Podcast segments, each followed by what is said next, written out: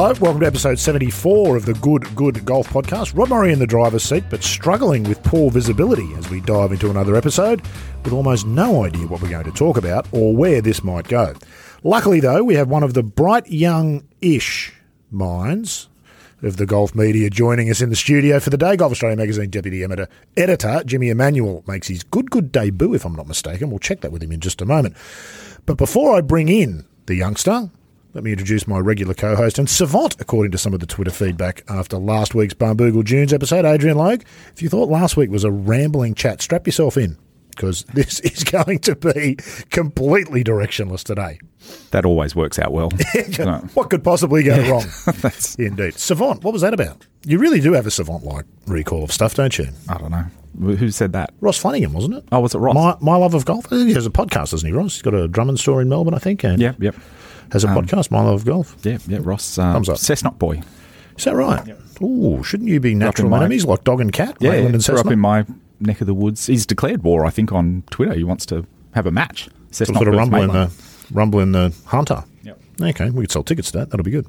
Ross, you're on. I don't know who I'm backing yet. I'll have to go and see the play. Ross is a much better golfer than me, I think. not setting the bar all that high, in fairness. Uh, yes, good, uh, good luck with that.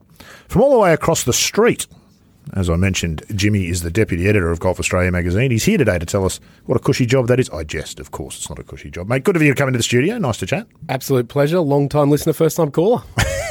yes, indeed. Plenty what a miserable trip it is from across the street. Would you well. stop that? That's yeah. my commute. I have to do it every day. You've ruined it for me. I didn't notice how miserable it was until you pointed it out. Again, Logue walked into the studio this morning shaking his head after a bad commute, but he did bring Danish and coffee, so mm-hmm. things worked out all right. So directionless is that. But we were just chatting before we turned on the record button. Is it recording? Oh, yeah, we did turn on the record button.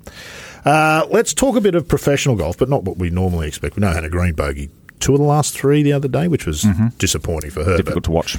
She is really coming along in leaps and bounds. I think. Watch out for her for the rest of this year. The Player Impact Program, Jimmy. What's your take as part of the golf media? It's been pretty controversial stuff. I wrote something about it. I think Huggy will probably write something about it. I'm sure everyone's going to write something about it at some point. Let's talk about it and where it fits into this whole the back end of professional golf that most fans don't ever think about or understand. Yeah, I think you're right. Everyone will write about it, talk about it, um, because it's interesting.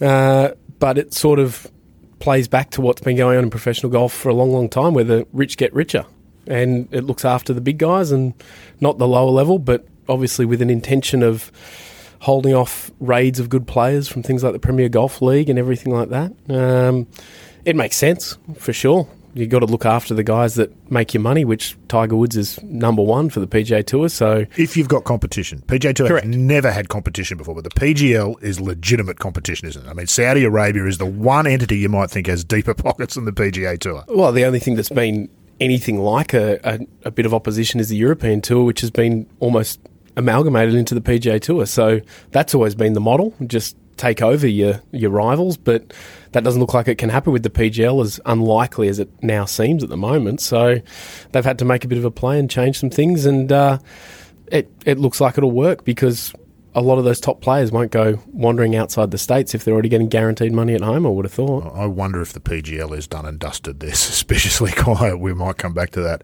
a bit later. As Jimmy says there, I wrote it in a piece yesterday as well, though. The right thing to do is to spread some of that money among the lower tiers where guys really are struggling financially and in all other ways. But that is exactly what golf is not about, isn't it? The PGA Tour deliberately keeps the Korn Ferry Tour lean it's not a career path. It's designed to weed out those who aren't good enough and promote those who are. It's cruel, mm-hmm. but it's is it not the best system for golf? I mean, it, it's it's right. I mean, sure, they should probably have more money go to some of those lower tiers, but this isn't really about that. It's it's not that they've just found forty million spare no. and they're working out how to distribute it. Th- this is about uh, working out or aligning themselves a little bit with other sports, and I'm not talking about trying to get equity for the top golfers to be the same, getting paid the same as LeBron James or something like that. It's it's more about who's actually bringing people through the gates and how can we reward them a little bit more. Because, and I think we experience that here in Australia. Oh, that, like, yeah. you have think about who you put on a banner in George Street to promote the Australian Open. That's the person you want a little bit of extra money to go to, and you and guess what? We pay appearance fees to those people. How many of them so, are in the world? How many of those players are there legitimately? in We, the you world? and I looked Be through honest. the top Absolutely. 50 in the world list and tried to come up with Go through the names. top ten. I, I think genuinely, Well, I think I think there's 30 guys in the top 50 who've never won a major at the moment. Yeah. So you've got to be a major winner, surely, to be getting some of that guaranteed cash not, not for necessarily. John Daly, I know he's won two majors, John Daly. Even if he hadn't won two majors, Daly is a guy that people will go to watch. yes, True. Yeah, very true. whether he had one major or not. So there's a weird mix of performance and personality. Tiger's always been interesting. Personality wise, Tiger's a dud. He's never said anything, he almost never said it. He's done some interesting things uh, that we found out about later on, but he's not a great personality. He's just, his performance is so astonishing that people want to go and watch him. Adam Scott's, only in Australia does Adam Scott have that effect. Yeah, absolutely. p- Outside of Australia, people think he's boring. I think he made the top 10. He did the make pit the top 10 of the player impact if, thing. if yeah. they did it in theory last year or the year before or something, which doesn't surprise me. Like Me he's, either. He's a of the top marketing machine, Yeah, He's- but he'd be always fringe on that pip. I think. Agreed. Let's just have a look at the world's top 10 here and let's go through the names. Who would you pay to go and watch? Rory, Spieth. Well, let's see if they're Well, in the top not 10. in the top 10. Spieth's not in the top 10. Johnson, Thomas, Rahm, Schauffele, DeChambeau, Morikawa, Reed, funnily enough, I would. Hatton, I might, but you'd have to be a golf nerd. Webb Simpson and Brooks Koepka. There's your top 10. I Out of think that's those, a, I think that's a lot of golf nerd type people that would be attracted. I mean, Xander Schauffele is worth watching in person, I can tell you, but people outside of golf don't know who Xander Schauffele is. You're not putting him in the banner and George Street. No, absolutely not. No, Is that- absolutely if that's the litmus That test, he doesn't. Nor, he doesn't funnily enough, pass. Would you put Dustin Johnson on that banner? Because outside of golf, nobody's going to recognise him either.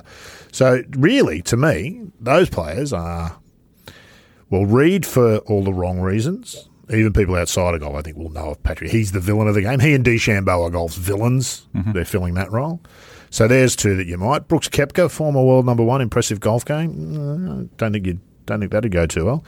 Cantlay, Finau, Hideki, I think people would watch. Rory, definitely. Berger, Fitzpatrick, Horschel, Sungjae.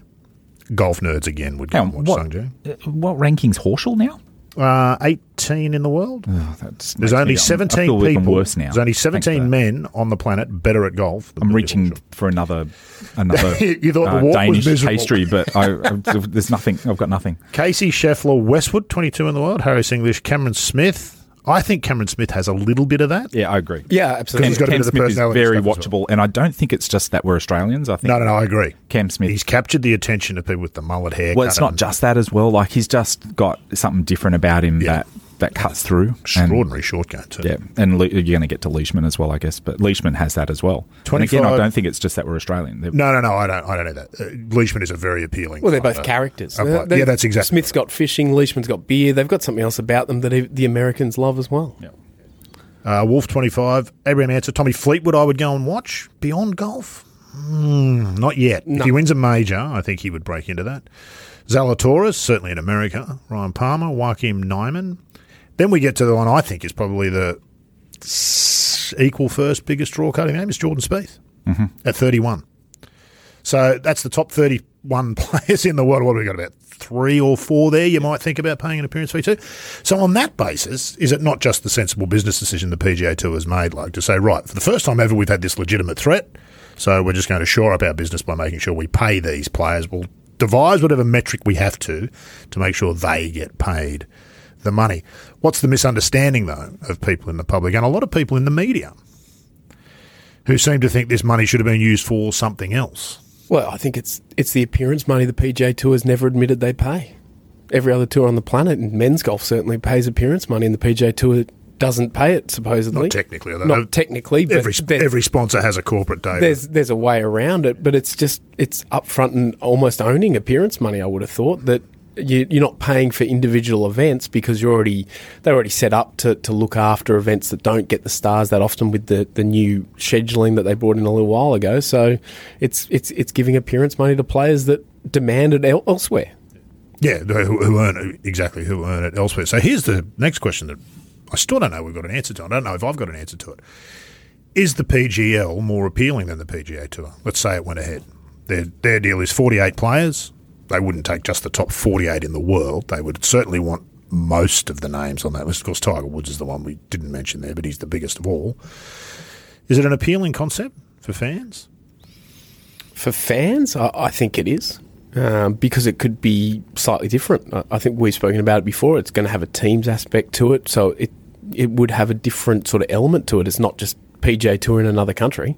Um, so I think it'd be worth watching, even if it's not the top 48 players. If it's 48 players from the top 200 in the world, those lower guys that don't currently have a profile to the level of the other guys will be raised up because they'll get more time. They'll be stars of a team. So I, I think as a fan, it would be worth watching. Really, sure. they only need 12 decent names, don't they? Because if you're going to have 12 teams of four, you have one captain and then you can have three, whoever you want. Those captains, those big name players, can hand pick who they want sort of beneath them. So can it work without Tiger Woods, the PGL?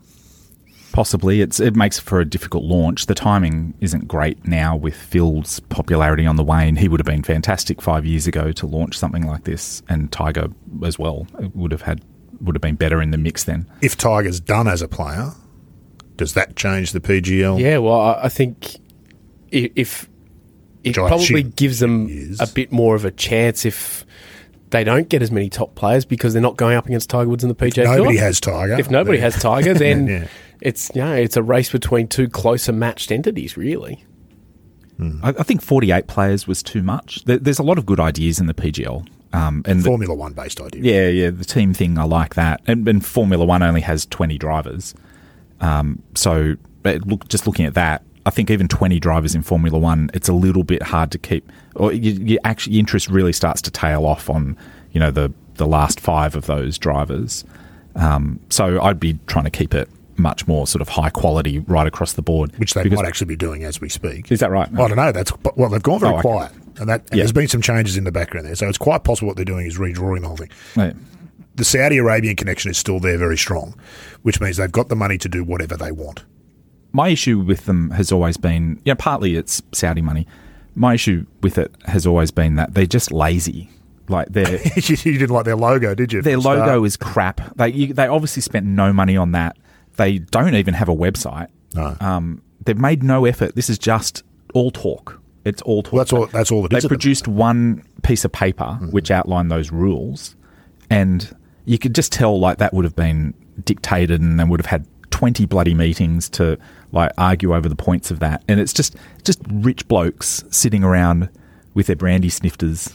like like the soccer Super League bubble that they talk about, the billionaires bubble. Isn't that they the idea of put in a- being a Just- disruptor? You don't come in with discussing particular organisation, you just throw something at, at the establishment and then run away. Being lazy though, and their only qualification for a seat at the table is lots and lots of money. Money, yeah. And uh, not that um, you know, not I'm against not against brandy at all. Bra- Brandy sitting around brandy snifters. It sounds great, but the, the You're probably the only one who's ever sat with a brandy snifter. I certainly never have. I You- certainly never have. I feel no. like it's also unearned. It's it's just exactly the same behavior that you have for acquisitions of, of big entities and stuff like that. There's they didn't actually do the work to run golf tournaments and they need somebody to run the tournament for them to actually earn the the day to day task of running a tour.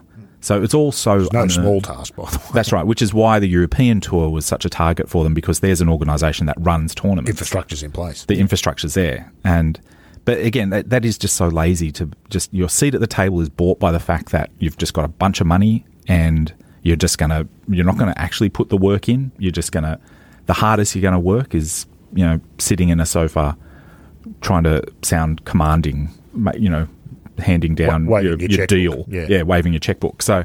That that's my objection to the whole thing. If this was coming from people who actually knew the Love the game, game. loved the game, and uh, had served the game, Mm-hmm. I'd feel like they had got their best interests of the game at heart. And then you look down the list and you think, oh, okay, the way they execute some of those points will probably be pretty good, and it'll be entertaining, and I'll enjoy that. But these blokes, I just don't trust them. Going to chuck a bunch of money at it. Is the PGA Tour response the right one, Jimmy? Just throw fight money with money, or do the PGA Tour ultimately need to think about some of those the team aspect and some of those other things that are interesting? We've complained about it ad nauseum. The diet of seventy-two hole stroke play surely can't be sustainable forever. As it'll always be the predominant form of professional golf because it's what the players want, but it can't be the only one. Surely, can it? Well, yeah, I mean, to Logue's point about money with the PGL, golf's got a long history of money being the talking point. Nike became one of the biggest manufacturers of equipment because they had money and they bought the biggest players. You know, so they, they bought a seat at the table with money and, and then elevated themselves. So it's not it's not Then got burned.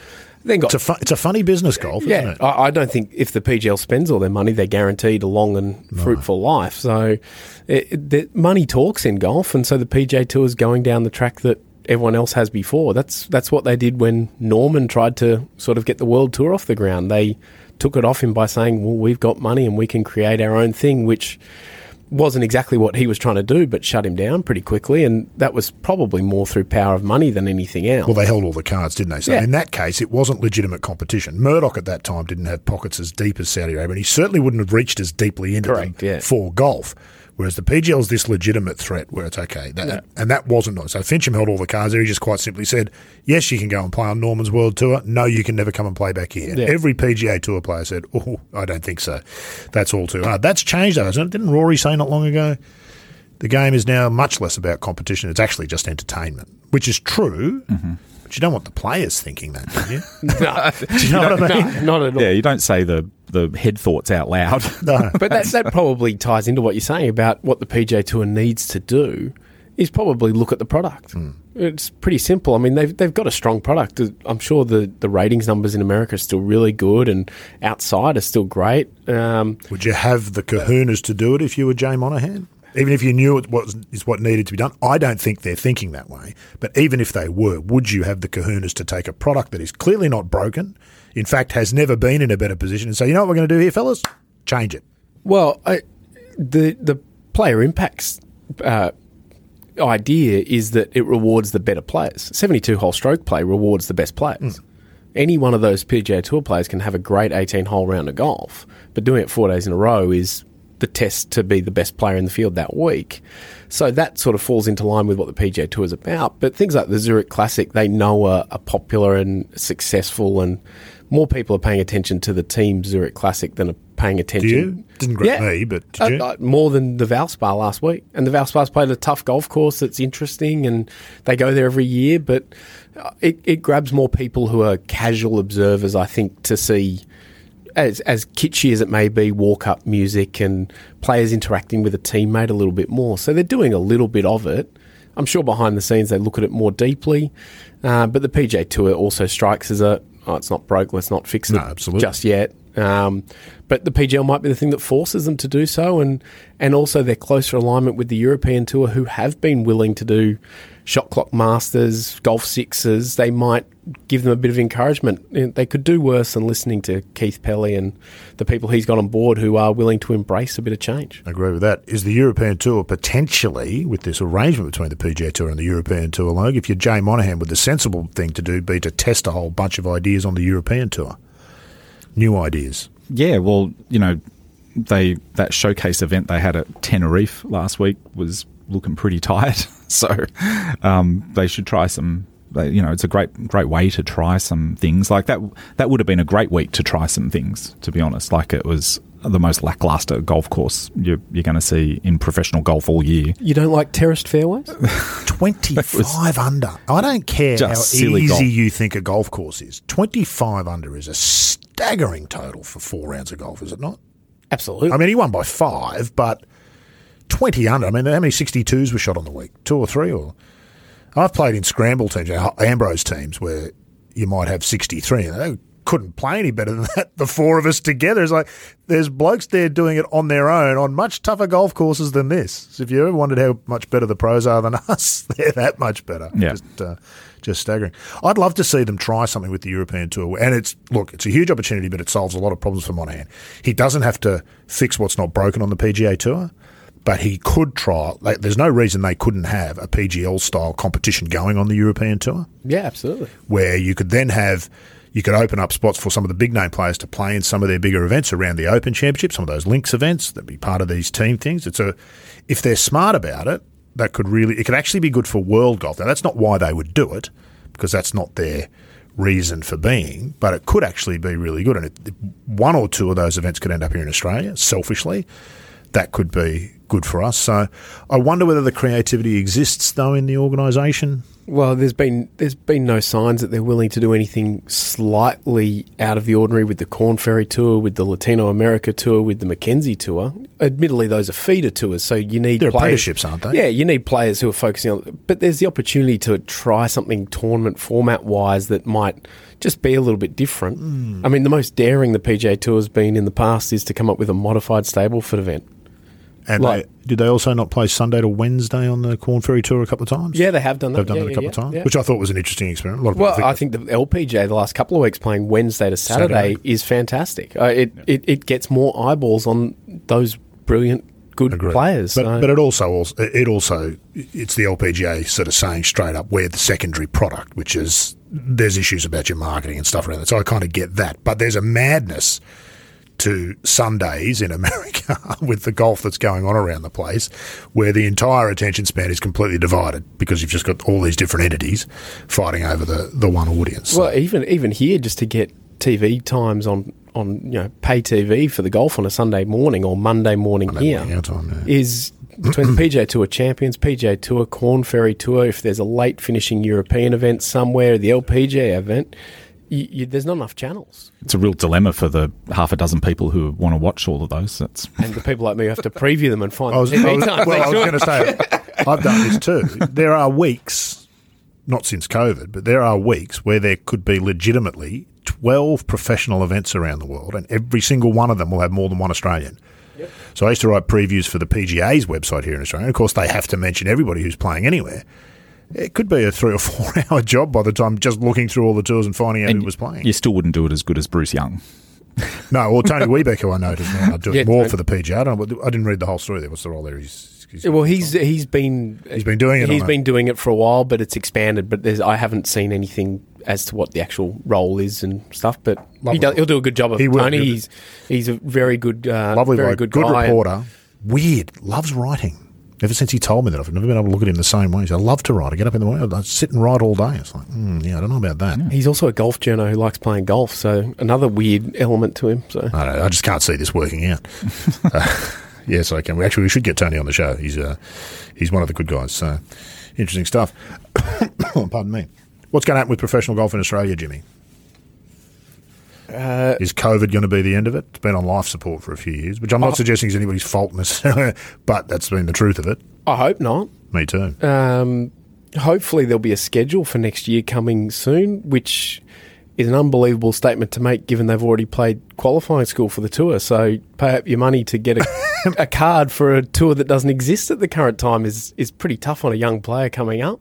And I know, Confident there'll be some- and I know some older players who've chosen not to go to qualifying school because they don't know whether it's worth it because they don't know what's on the schedule.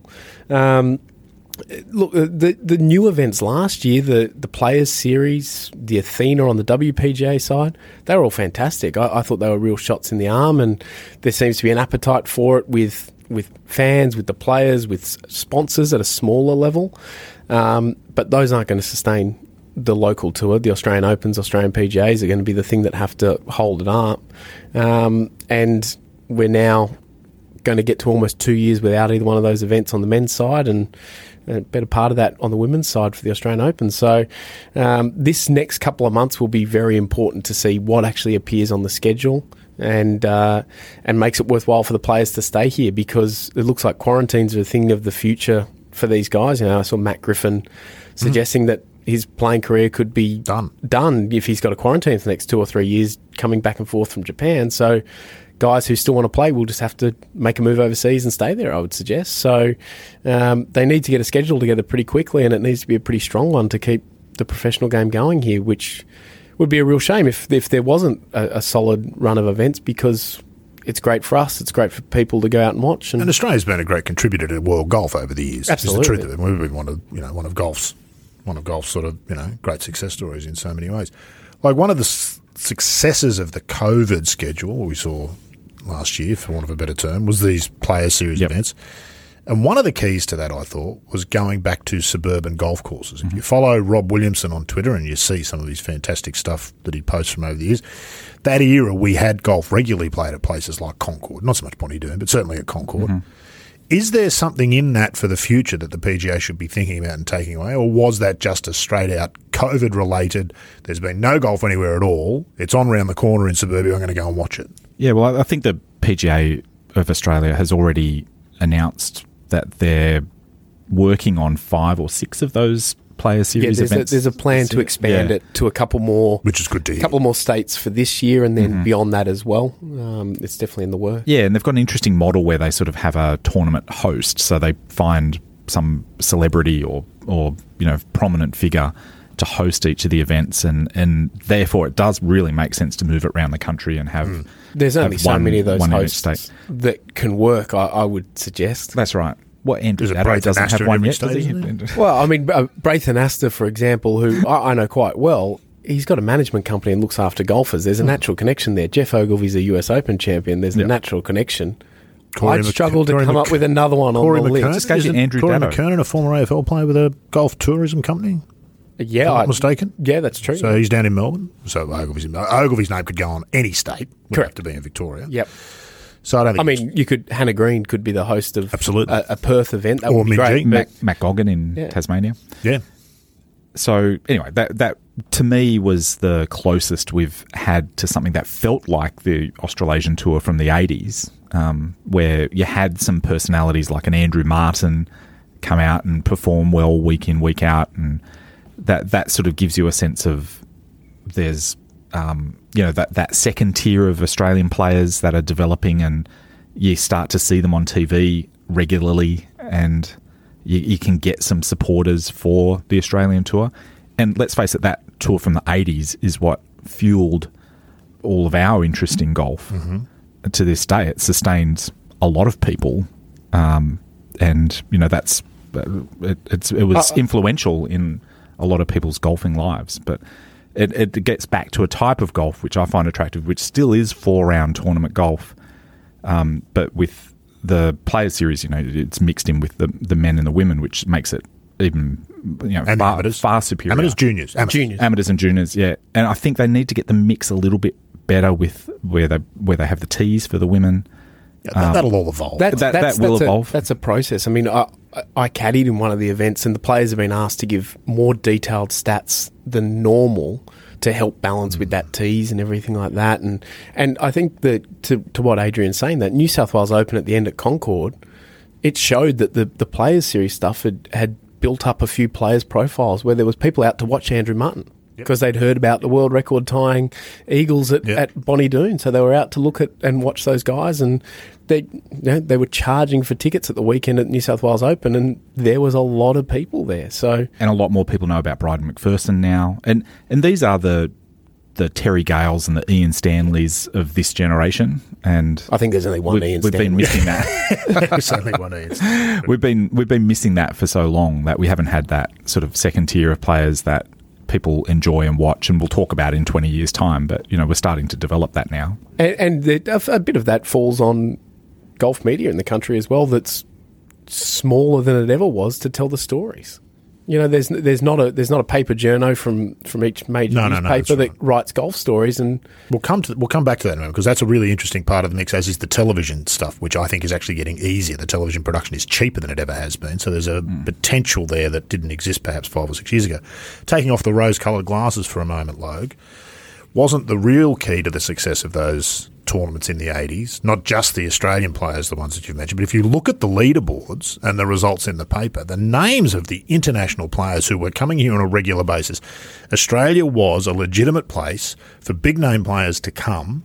I mean, Curtis Strange won here three times on the Thing About Golf podcast Yeah. John Huggan. He won here in Australia three times. I thought you were going towards Michael Landro or um, Rich Mueller has been posting a lot of his results that he's been getting out of the paper.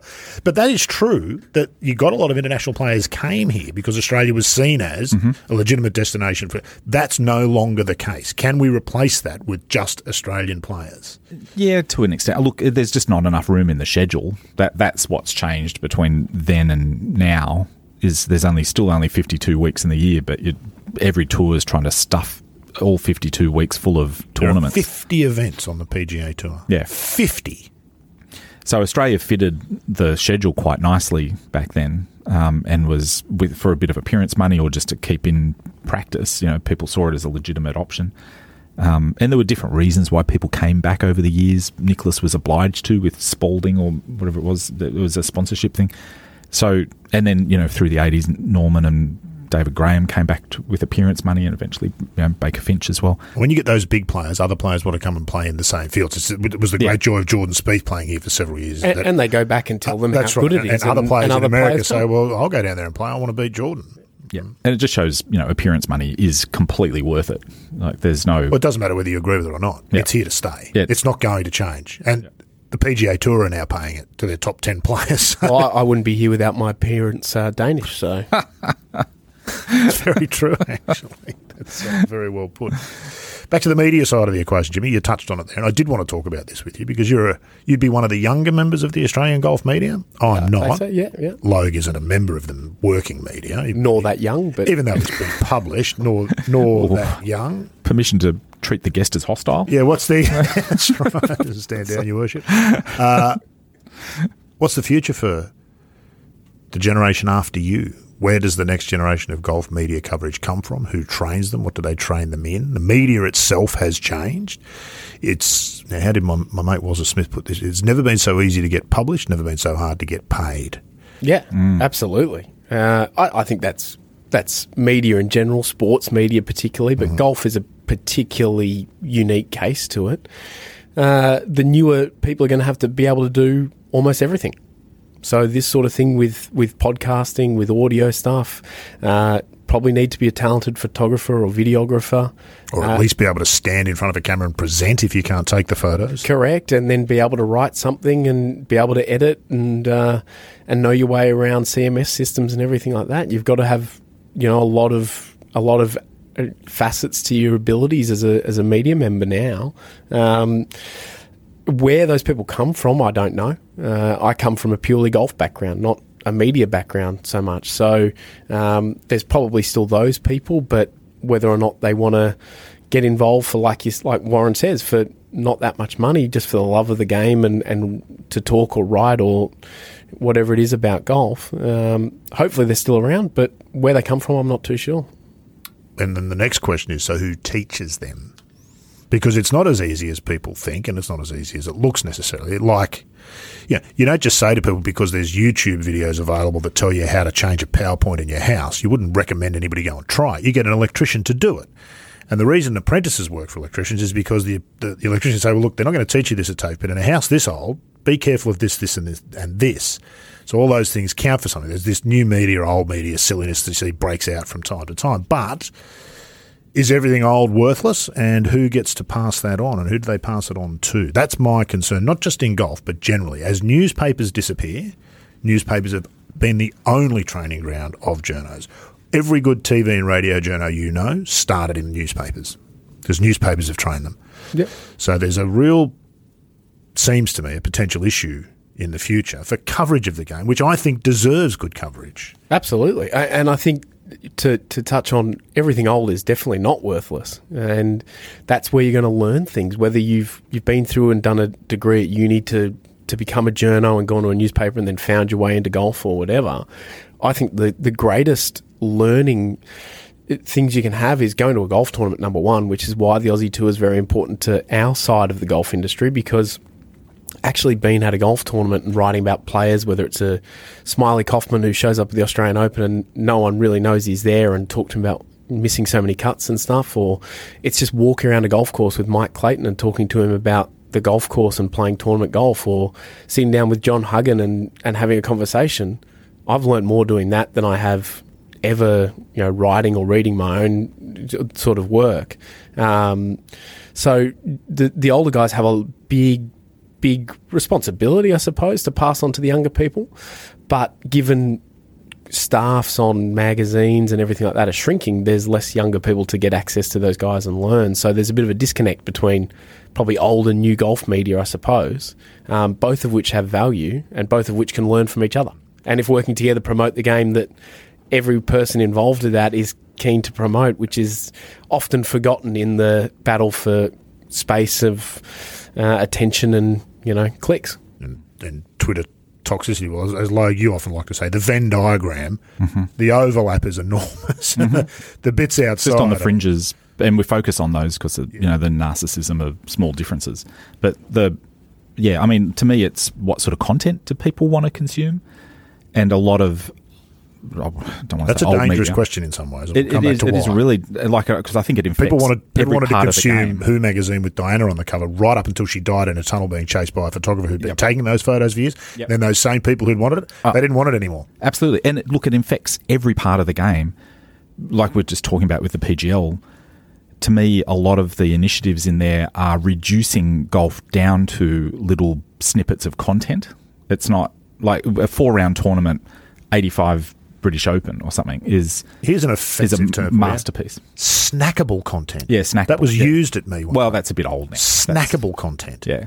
Good lord. Well, that's that's I think watching the oh Tiger Woods' entire fourth round at the Masters in under two minutes, as opposed to watching the entire coverage of the fourth round of the Masters, which is something I would have always done. But everyone wants to watch it quickly. I- which I think is more compelling for the viewer as well as the golf is supposed to unfold. Sorry, I jumped in on you there. So this, Well, yeah. And so what type of content do I think we are? Like, we're implicitly talking about the sort of content that we like, which is. Um, the right type, the right, isn't it? and look, I I enjoy uh, really well considered long form golf writing. And where do you get that?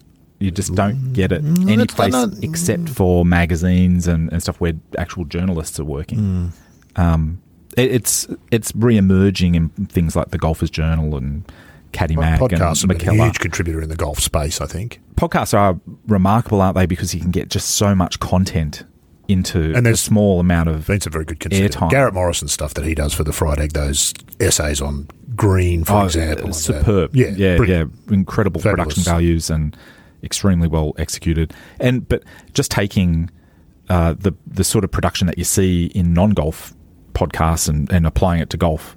Um, b- but you know, there's a lot of work in that. You know, Garrett. Garrett does it all by himself. A lot of skills involved in that too. Exactly. And- technologies and some of those other podcasts that he's modeling that on are, you know, they've got teams of people that put all that together. Um, but look, the result is remarkable, but and it's such a shame that it actually goes away so quickly out of your consciousness. Like when it's replaced next week in your podcast feed by the next episode of whatever it is, then you know it, it fades away so quickly, and it's disproportionate with the effort that goes into it.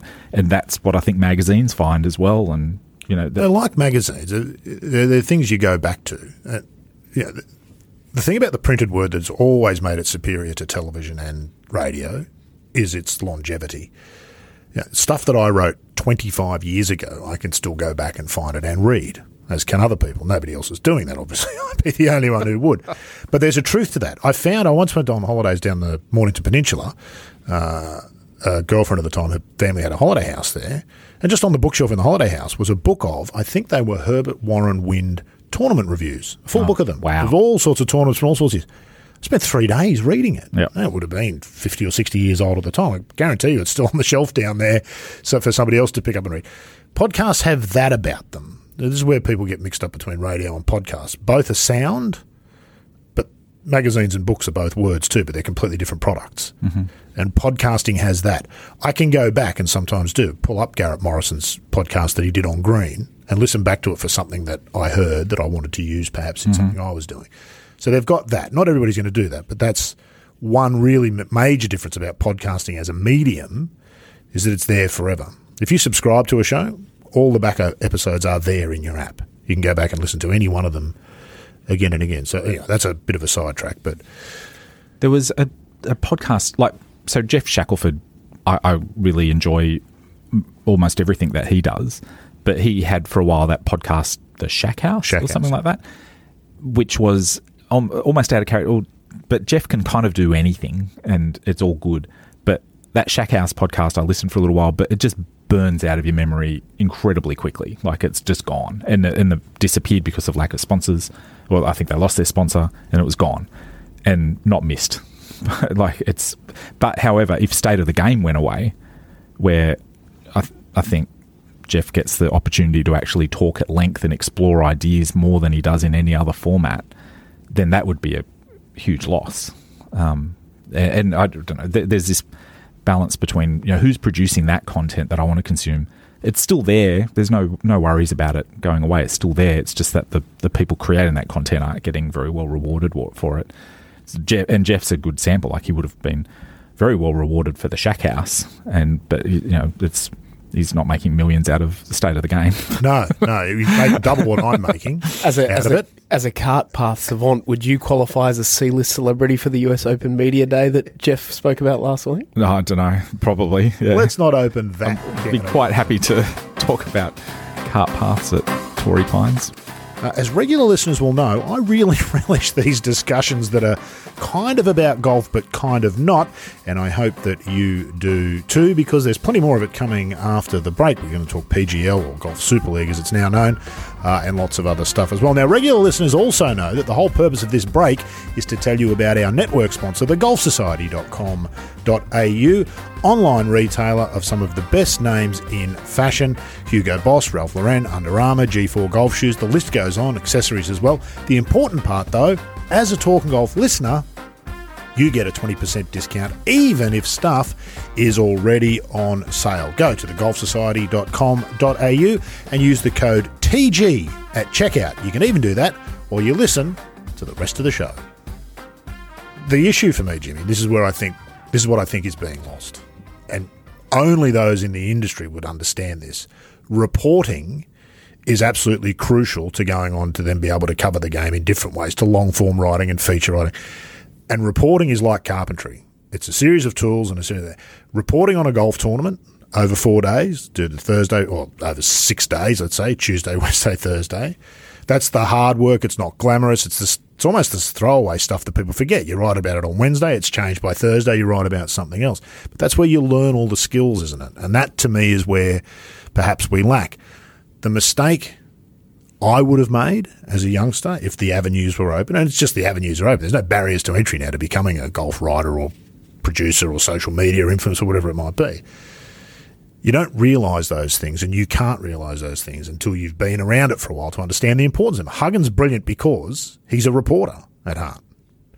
And that's what I think we might miss. If you you can't do what Huggins does so brilliantly now, unless you can do the Tuesday to Sunday at the tournament. Absolutely. I mean, you're 100% right. There's no barriers. So you can you can get into it if you want to. I went from selling Mars bars and range balls to writing golf stories. So, you know, it can happen. But the reporting of golf tournaments is is one of the most important aspects of it. Um, there's I cannot understand personally why, if you worked in the golf media, you wouldn't be wanting to go and report on golf tournaments. It's the most exciting thing I do all year.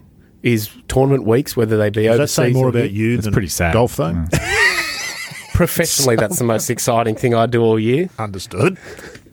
Uh, but that that is that's where that's the lifeblood of professional golf. Uh, now, professional golf is only one aspect of my job. You know, golf courses, golf equipment's a huge part of my job. So, um, but the professional side, being at a tournament, talking to players, and doing that is the that's the exciting part. But being good at that, going out and finding a exclusive interview with a player who maybe has a story to tell is something that teaches you a lot, and compressing that into a, an interesting story. Um, but the difficulty of that is that, like I said before, teams on, say, a magazine have shrunk so much. Escaping your desk is a very difficult thing if you've got to write stories for a magazine, write stories for a website. If you have another, uh, you know, another platform like a podcast, if you've got at least the key three social media uh, platforms, newsletters. If you're then involved in any way in you know coordinating advertising or anything like that, the time to actually get out and go and cover a golf tournament is very minimal, and it's time consuming, but it's an important part of the craft. So, I'm fortunate being at Golf Australia magazine and working under Brendan James, who understands that and is a reporter at heart. So he puts a premium on that. Others haven't, and that's to the detriment of the industry. Um, hopefully, that means that the the better sort of quality of, of media and journo comes out still, but we definitely won't get as many, and and we're losing good people. I mean, Justin Falconer, who was at Golf Australia and previously iSeekGolf, uh, he was a triple threat. He could take photos, do video, and write. Thank God he's not good looking. That's right. And Because uh, he's young as well. yeah. God, he had a lot in his corner, didn't he? but he's lost to the game of golf. It might be temporary, but he's gone on elsewhere. Um, he's what I would suggest is a bit of a prototypical person of who would be a, a key part of the golf media in the future. So um, we need to not lose those people. We need to still develop them, but it's getting harder and harder because tournament, like you say, reporting is very important, and there's not as many tournaments to cover. Getting time to do it is more difficult, um, and there's less places to actually have your reporting produced because a lot of the newspapers don't want to run any column space on a golf tournament unless something bizarre happens or Tiger, Jason, or Adam are here. Newspapers really are about celebrity. This this was the Norman effect. Norman was, as we've just discussed with who you'd get paid to go and watch. You know, all of us here would go and watch Tyrrell Hatton or Tommy Fleetwood, and the, the public won't. Well, the newspaper's only interested in the public person. They're only interested in McIlroy and Spieth. That's how that works. I take your point. It, what strikes me is, having been in this business on and off for so many years, the workload just continues to increase. So first, initially you had the magazine. That, that's hard enough for three people to put out a magazine every month. You've got to think of the content, you've got to do the content, you've got to create the content. You've got to, uh. Then you it on the internet. You had a website, so you had to do bits and pieces of that. The staff didn't grow, just the workload. And of course, now you can't double up. You can't just put the same thing on the website that you're going to put in the magazine, otherwise, there's no point to the magazine. Now you add in, as you say, at least three social media channels, being Twitter, Facebook, and Instagram. And they're not once a day gigs. They are a constant feeding. It, it reminds me of the bloke in the, the steam train who's shoveling the coal. There's no breaks. Hmm. The coal has to keep going in because the thing has to keep being fed. And I think that's an issue. We need to find the business model that can fund enough people to do that properly. The interest is out there in the game, but there's never been so much free media to consume. So, how do you? I wonder whether quality eventually dictates that people end up there. That's what you would hope, that those who do it best attract the most eyeballs and therefore, by default, or is there another media model? This podcasting thing is interesting in a media model because it does allow you to cut out the middleman. A lot of podcasts are just paid for direct by their listeners. Mm-hmm.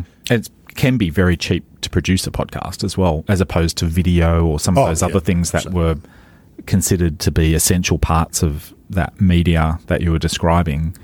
Um, or you can't attract a sponsor without video, and you know that it won't actually get any eyeballs without video. Uh, That like that stuff really. That's not true. And look, everything's got its place, and audio has its place. It has its place in the gym, on the train, in the car, uh, in the office at night as people are going to sleep. And people don't want to watch video all the time. Video is very glamorous. People love the notion of video and seeing video and seeing themselves on video, but it's not. Doesn't mean that there's no place for audio only. Well, yeah, and podcasts are so effective. There's such an effective investment of your time, I think, if you're creating content because you can do a little bit of prep to think about some stuff that you're going to talk about Or, or not, or not. or just turn up every week. and then you can compress the, the effort to get it out into the world is, yeah, you just turn up and speak for about an hour and then you go away and, And then it's get on there. with your day. Complain about the coffee, complain And it about the walk, and go back to work. It somehow appears on the internet. Occasionally complain that it's not been released quickly enough for your liking because you were keen to show it to your friends. So I don't know who you're talking about. Um, the uh, but as opposed to writing an article, which like an opinion piece or something, which both of you have to churn out every week, um, where you've got to think about it, you've got to draft it, you've got to like How long did the iterate Kameruka piece take you? By the way, people, if you haven't read the Kameruka piece in Golf Australia magazine last Uh, issue, that would have been, uh, I think that was April issue, which would have April issue gone off the the- shelves, but it's it's now on our website. Okay, the Lost Golf Yeah. Course. Go and have a read. It Oh, really put a link in the fantastic show piece. notes. I'll put a link. That should just I'll put a magically- link magically the appear in the show Have notes. You got your list there? Of But it is definitely worth a read. It's it's it is a fantastic. So how long did that take you? Uh, and as a process, that's work. That's hard work. yeah, I- it was uh, a few days investment actually going down there and um, Well, that's the fun. doing some photography and stuff on the site and yeah and getting to experience it all but then uh, drafting and everything I don't know, it was a couple of weeks it's it's a, it is a lot of effort for something that a lot of hours. probably gets a lot less people reading it than say one episode of this podcast would that, well, yes and here's, no. Here's where I think the media is going to change. It, it's not going to be just a game of most eyeballs wins. in the longer term? Because the truth is, this podcast is a prime example, and golf podcasts in general. There may only need to be 1,000 people in the world who need to hear your message. And if you get to all of them, that's money well spent. So the notion that you've got a podcast that's got 30,000 listeners doesn't add anything to your return on investment there. So it's a different sort of media. It's a very targeted, narrow casted Mm-hmm. sort of, and that changes the model. I don't think the advertising model is. We've got an entire industry of media built around most eyeballs wins, but I think you'll start to see a lot. We've always had a bit of bespoke. Yeah, I, I think so. that And, and to touch on what Adrian was talking about, about what content is digested and, and attracts people, from looking in my role, looking after all of our digital stuff, every different element of golf content that we publish attracts a certain eyeball. that- Otherwise, we wouldn't do it. And that could be long form magazine stories, short opinion pieces like you and I write, uh, tournament previews, our so called expert tips, Oh, which the is betting. That's crazy that people four, read four blokes who that. No, nothing. know very little, but maybe more than other people, is this hugely interesting thing for people. Equipment reviews, there, there's everything's got its little bit of interest in a pocket of the golf industry. Um, so that's why we do them all. Uh, yeah, the long form stories for someone like Adrian who hasn't done it before, I can understand that investment of time, uh, and then you get to produce it into a magazine, and then you don't actually know how many people read it. You don't necessarily get all the feedback of people telling you how good it is or how bad it is. Um, it, it, it's a it could be a bit of a you feel like you're pushing a rock up a hard place, but if you if you put good work in, it'll get read and people will notice it. Um, but good long form work requires, like he said, a couple of weeks of putting in the hours and doing the research, whether it's about Rory McIlroy at um, Kiawah Island, going back and watching the entire tournament from 2012, I think it was, and going through his stats and seeing why. If you're Kevin wondering who's win. writing the PGA preview for Golf Australia magazine, I think we've just had a bit of a clue there. Correct. A very well researched PGA preview, I might say.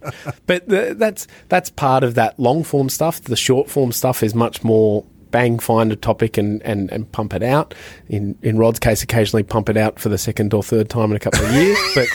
But That's true. it, That is it- true. there's different elements. This, but I've just only got writes three opinions. I've only This got story- three opinions. The story writes itself. It's like the words are just coming out of me like But there's always there's, been there's, there. there's people who are attracted to all elements of the content, which is why it's important that we keep producing different stuff. Why we got into podcasts at, at the mag and everything like that, because someone will find something interesting. And then I think, as opposed to that, most eyeballs or anything, it becomes about the quality of your content, which I think we have seen a benefit of in the last couple of years about how we do things in the equipment space, for example.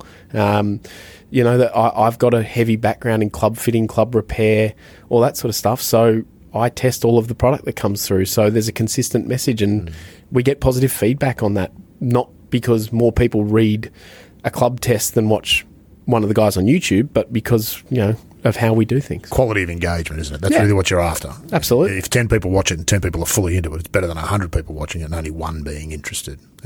That research you're doing on the 2012 PJ, this is where daily reporting becomes important. I've had this discussion with Mike Clayton before, who writes amazingly daily at golf tournaments, but not much of that day to day reporting. And you'll be finding this. Those little details that appear in the 15th paragraph of Thursday's story about what club McIlroy hit on the 12th hole will be crucial to writing something interesting for this preview. And if we stop doing that, and that's the danger, that's going to stop happening, that kind of coverage, all the coverage that follows suffers because of it. That's why daily, boring tournament reports are so important mm-hmm. because they've got the details that will never be remembered or mentioned again. But they're in that story for some reason, and that will be important. And you would have found that already. If not, you will. Absolutely. I think one of the great one of the great learning experiences personally for me in covering golf tournaments and then feeling that benefit is going to Augusta National where you can't have your phone. So you've got to learn to carry a notebook again and make notes out there. Barbaric. Exactly right. I can't read my own handwriting, so it's hard work for me. Try but- reading Clates. But it, it's going out there and it's making a note of everything you can while you're out there, whether it be something that happens with a certain player or a crowd reaction or something on Thursday afternoon. That you've got that note there ready to go on Sunday afternoon when you're wrapping the tournament or in 12 months' time when you're previewing the next one, if you've got something that you've paid attention to that gives you that element of, you know, a unique story, a unique angle, or just a good story, which is what it what it needs. You know, it, a lot of a lot of tournament coverage, I think now can be written based off just Oh, ideas it's and opinions. A- ASAP, the transcripts, you can you can do a half decent job of covering a tournament, but going to a golf tournament gives you a level of coverage that you cannot get any other way. And I think when it comes to players, that's where you get lazy takes on players and an inability in a certain area. You know, whether it be Adam Scott's a bad putter, Rory McIlroy's a bad wedge player, whatever. Um, there's a lot more to that than just looking at a stat or hearing someone else say it who might be you know coming from a, a, a point of knowledge. Being at a golf tournament or looking or doing the research yourself is where you find out more about that and how it then relates to that event you're looking at or anything like that, which is where good good tournament coverage comes from. Um, it's not a it's not a personal opinion on the tournament, but it's a personally researched opinion to then form what you're talking about, which is very important and what makes it interesting rather than just they're playing at Kiawah Island. Pete Dye designed the golf course. They played a Ryder Cup there. It's hard.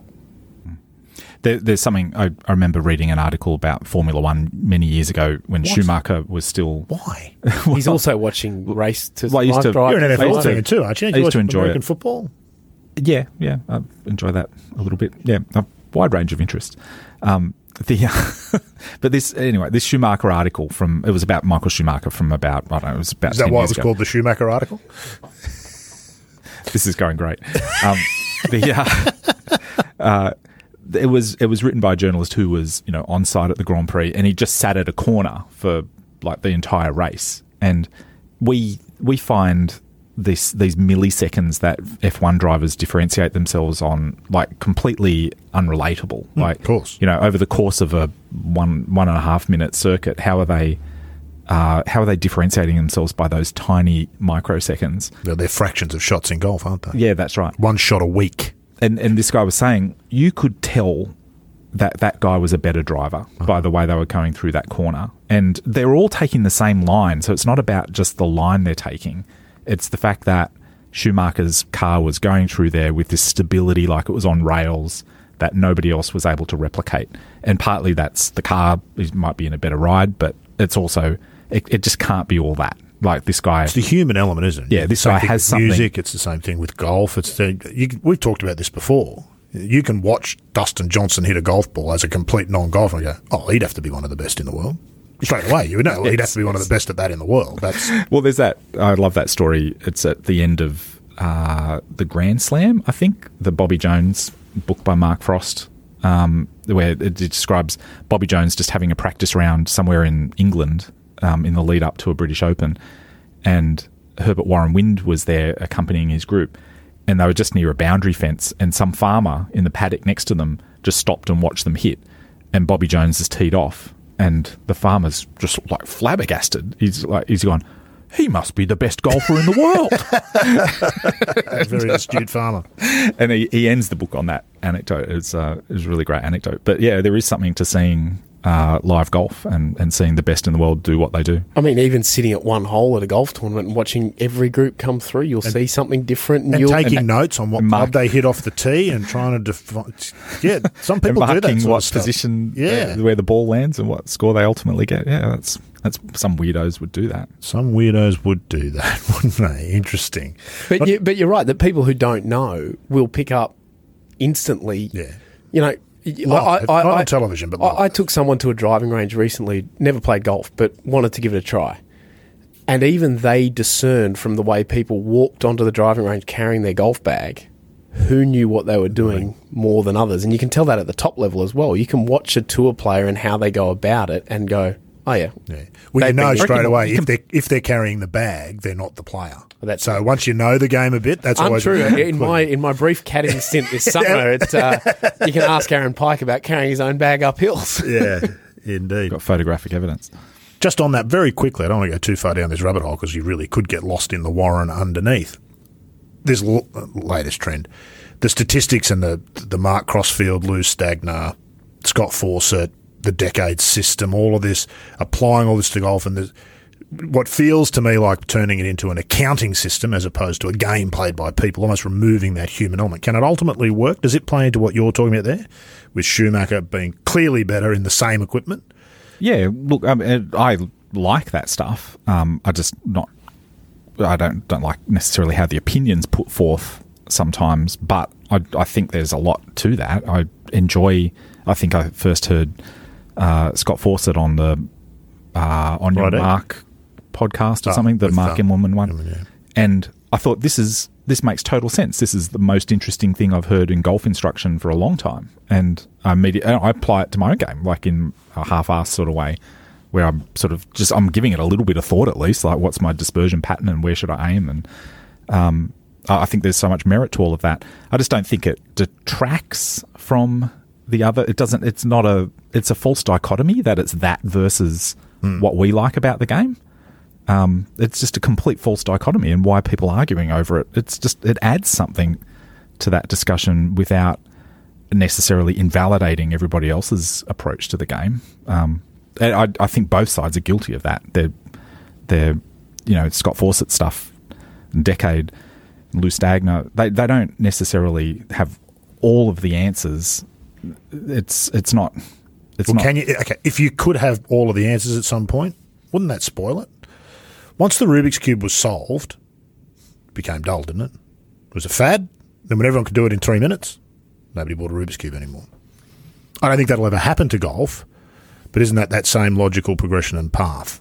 Well, the playing fields in golf are so variable that I, I think that's pretty unlikely, and and that's where these Mm-hmm. Oh, no systems need to be. golf anyway. So Yeah, and and it's still there's so much so many more elements to golf, like its beauty and and the um, just being out in a in a golf course is is a, an amazing experience. So, uh, and I just don't think you're going to lose that from the game ever.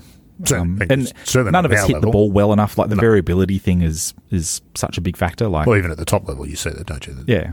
The, the nice dispersion patterns that you see sometimes have, well, very quite often have outliers that go way beyond the little the little tight oval circle you can draw around a dispersion pattern, and uh, that's certainly going to always add interest to the game. Just I I always feel like golf shank or divided in there. along artists and engineers, and I always feel like I'm more attracted to the artists than the engineers. Whereas I think you're actually quite engineering as well as artistic. That's what I feel like. Yeah, I'd rather watch Seve than Ben Hogan.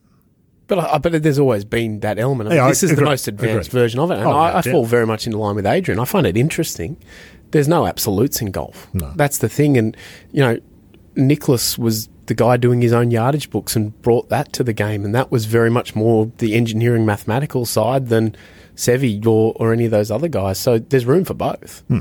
Uh, Oh, and what a surprise that a Twitter argument about it is not the most wholesome and well regulated thing. I mean, shock, you knocked me over with a feather, but and will never end. That's the beauty of it. Yeah, Twitter, exactly. you should be paying these blokes because this discussion will never end. So Twitter will live as long as this discussion. Well, lives. if, if Colt Knost tees it up in one PGA Tour event, he might be eligible for some of the PIP, I reckon, with how much action he's had on Twitter the last couple of weeks. did Scott Fawcett end up going on his on his radio show? I think he did. Yeah, he did. I haven't think heard earlier this week. I haven't heard it, Haven't but I believe yeah, earlier this week. Which and those are two guys with valid sides to an argument. You know, I, I, US amateur PGA Tour player. You know, Yeah. guy knows a bit about golf, about Yeah. playing the game. and, and people I'd be interested to listen discuss the concept, but trying to argue in you know the space of a Twitter po- a Twitter Yeah, that, that's what Twitter's not great for. It's good for starting conversations, but it's not good for, for having them. Yeah, it's interesting. Although, of course, it does raise the always interesting question. A lot of golf pros have got no idea how they do it. No idea about swing planes and uh, no idea. They just play and they're good. They just know how, how to get the ball around in the least number of shots. They couldn't tell you anything about how they do it. Lots of them. Well, that's that's the again, it's the same thing. The artists and engineers, Yeah, that's right. Dealing with golf clubs for for tour players for years, and some guys that just go, just do what you did last time because that worked. Do you want to know what it is? No. Or other guys who'd have every loft lie, every single thing written down, and they knew it off by heart. There's room for everyone in that in golf. That's the beauty of it, and particularly at the top level. So there's no need to to look for one answer. Everyone's got their own way of trying to play their best. So It's a great thing about golf, isn't it? Find your own way to get to the hole. I think that'll do us. Well, for a conversation that had no direction at all, I think it was moderately interesting, but we'll find out when we see the numbers. Logue, good of you to come in. Thank you, mate. Thanks for the Danish. Thanks for the coffee. Thanks, Rod. It's literally the least I could have done. It really is. If you could just try to bring a little bit of good attitude next time, it'll really cap it off. It'd be like the icing on the Danish. Just try. It's a big effort, you know. That just there's so many factors working against me on this commute. You know, you know you are, my friend? Old. That's what's happened to you. If you want to know, there's a time when someone gets old. It's happened to Logan the last five weeks. Before he was fine, now he's old. So welcome to the club. He, when he came back from Barnbougle, there was lots of complaining about not Barnbougle, but other elements. So maybe he just Oh, should, he was all uh, stiff and sore. He should just embrace the properly. curmudgeon Yeah. within him that's obviously finding its way out. Like a squat John Huggan, who's already squat. So there you go. Jimmy, good of you to come over, mate. We'll have to get you back in. Most enjoyable. Thank you. Absolute pleasure. Thanks for having me. Uh, least, literally the least we could do.